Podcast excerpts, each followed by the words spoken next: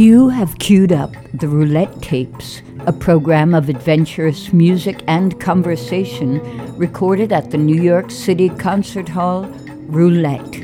You can hear thousands of concert recordings from Roulette's past and present and find news of upcoming events celebrating innovation and imagination at roulette.org. Aren't you curious?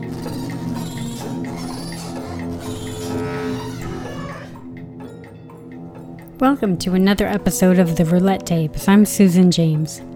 Pianist Matthew Shipp is hailed by critics and fans alike for his distinct style of playing and his innovative improvisations.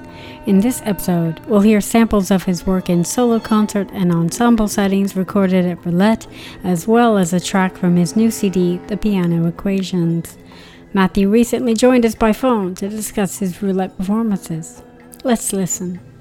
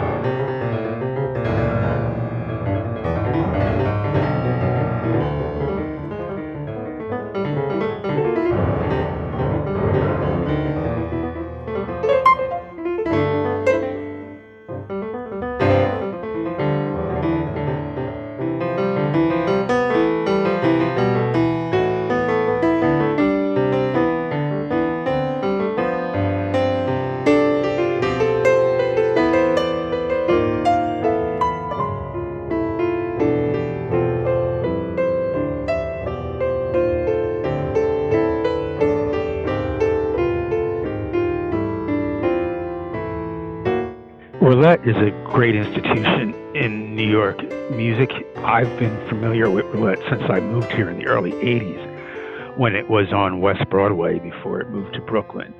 And Jim Staley, who runs Roulette, has always been very gracious to me. And from the very beginning, when I started performing in New York, he's always, you know, given me a platform for my music there. And over the years, uh, I think to me, the the one great thing about Roulette is it kind of predates like the Knitting Factory and Issue Project Room and a lot of other New York performance spaces, but it's always been kind of a melting pot with all aspects of kind of, you know, New York new music. It's always been like, you know, racially very open. I mean, you know, you have people from the Lower East Side jazz scene who tend to usually be Afro American performing there and and um, people that you know you, you associate more with John Zorn School and stuff like that. So it's always been kind of everybody gets a platform there, everybody gets elevated there, and it's always just been a very very cool situation. I've always enjoyed performing there. You know, both when it was on West Broadway, when it moved to Soho, and now in its present incarnation in Brooklyn. And they've always had great pianos also, which as a pianist means a lot to me when the venue cares enough about the performers to actually have good equipment and a good, you know, playing situation as far as the mechanics of making the music. So it's always been a very positive thing in the New York music community.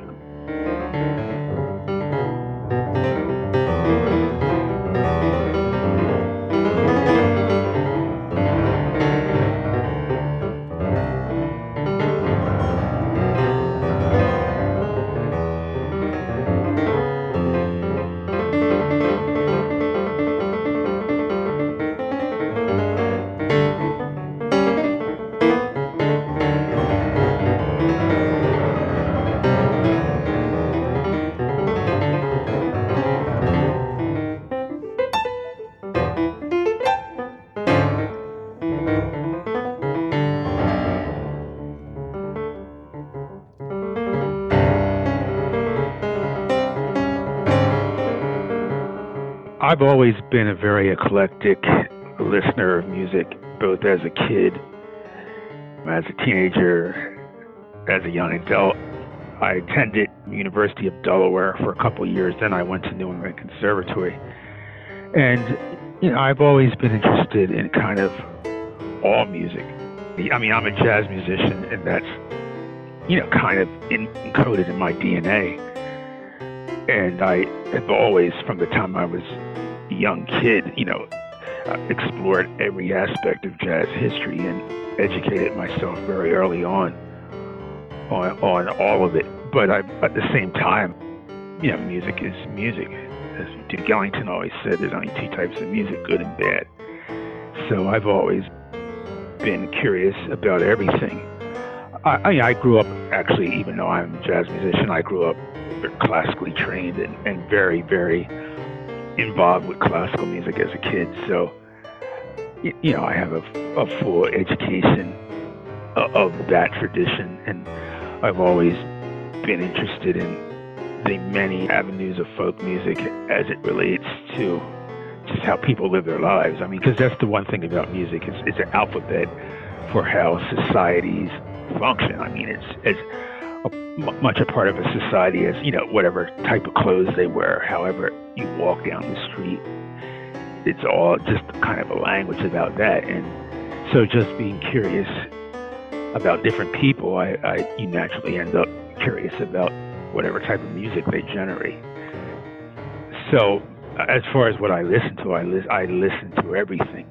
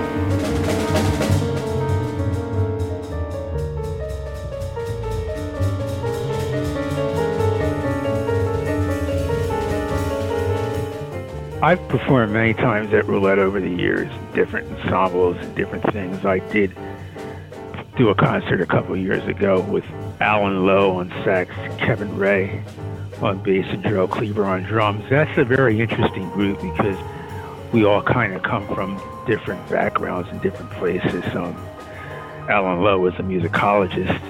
You know, he's not associated with the quote jazz avant-garde, which I am more associated with that.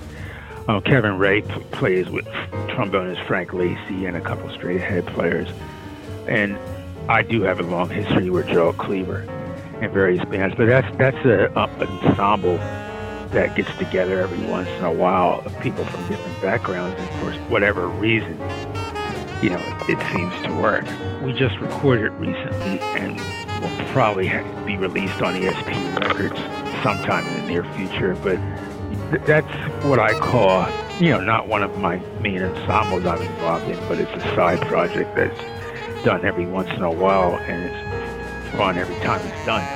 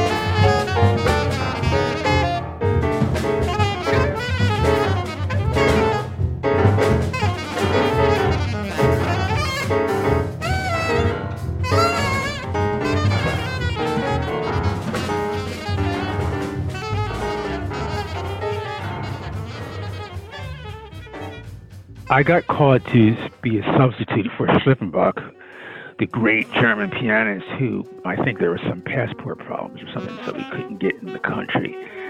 And it was his trio with Evan Parker and Paul Lytton, which, you know, that trio tours a lot in Europe and they're a known quantity. I was kind of nervous about that. Not nervous, I don't get nervous playing, but I was subbing for Schlippenbach in a trio that has a very extremely developed identity. And, you know, I was concerned that a lot of fans that come out to hear that group want to hear Schlippenbach because, you know, they're coming to hear that group. Now, I have a long history with Evan Parker. I've done a lot of duos with him and, oh, and I've, you know, done extensive touring with Evan, but I had never played with Paul and Evan together. And that concert came off pretty well. I mean, I was pleasantly surprised that even though there were a lot of people there that were fans of that particular trio, and even if they might have been disappointed that Schlippenbach couldn't get in the country, they seemed to really enjoy what did go down that night. It felt very good on that level. But I play with Evan a lot, and that's playing with Evan Parker is a, one big part of my musical universe and part of my past history.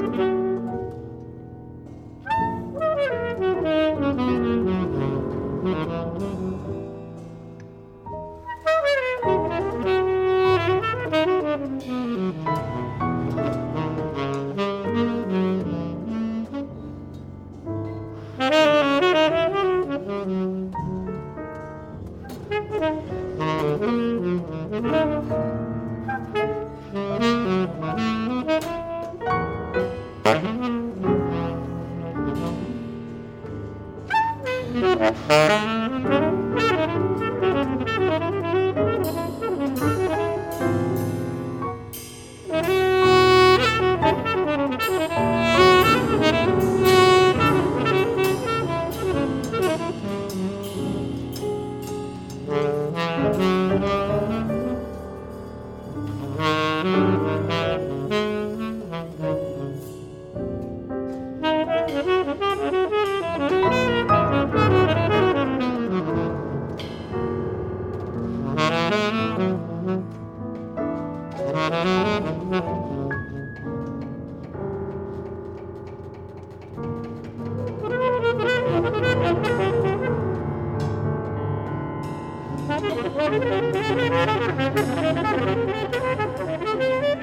One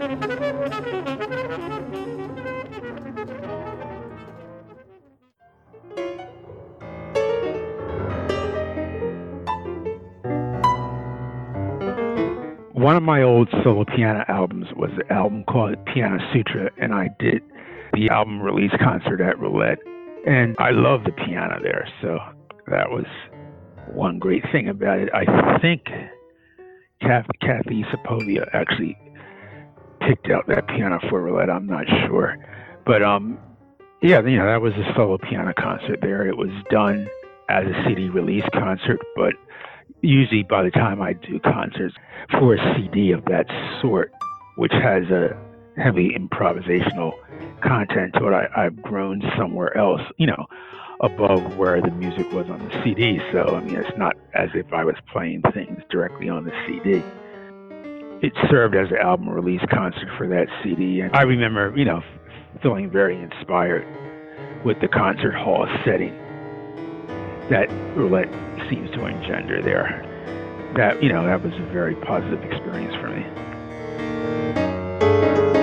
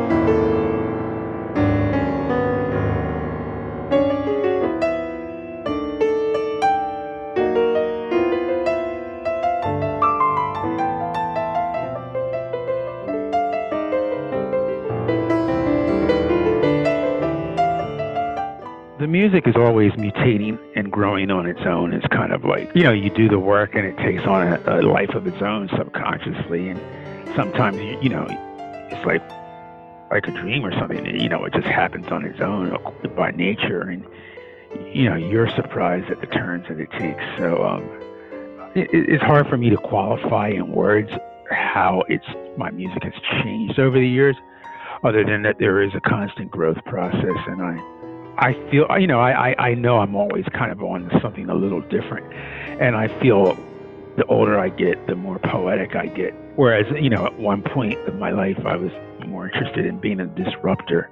Now, I'm just kind of interested in whatever poetry or lyricism kind of exists in my soul and to articulate that on a piano.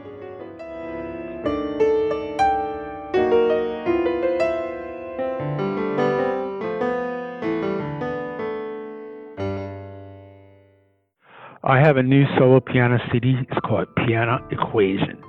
It came out a couple months ago on a new label. The label is called Tao Forms.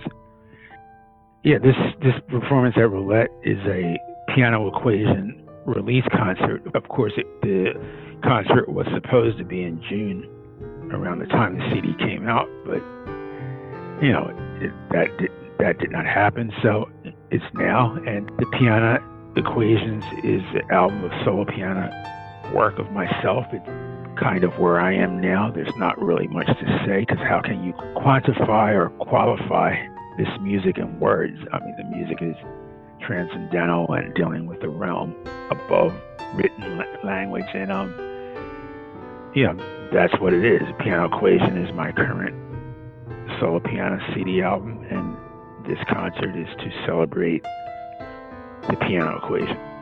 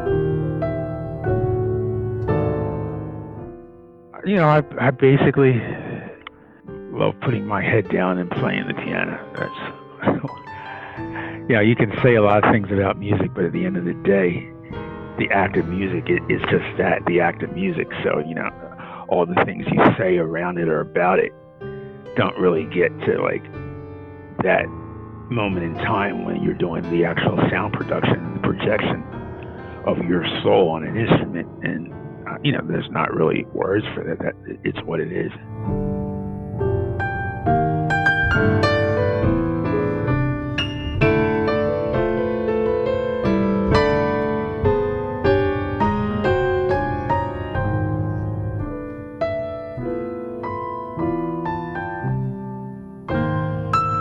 The title track from Matthew Shipp's new CD, The Piano Equations.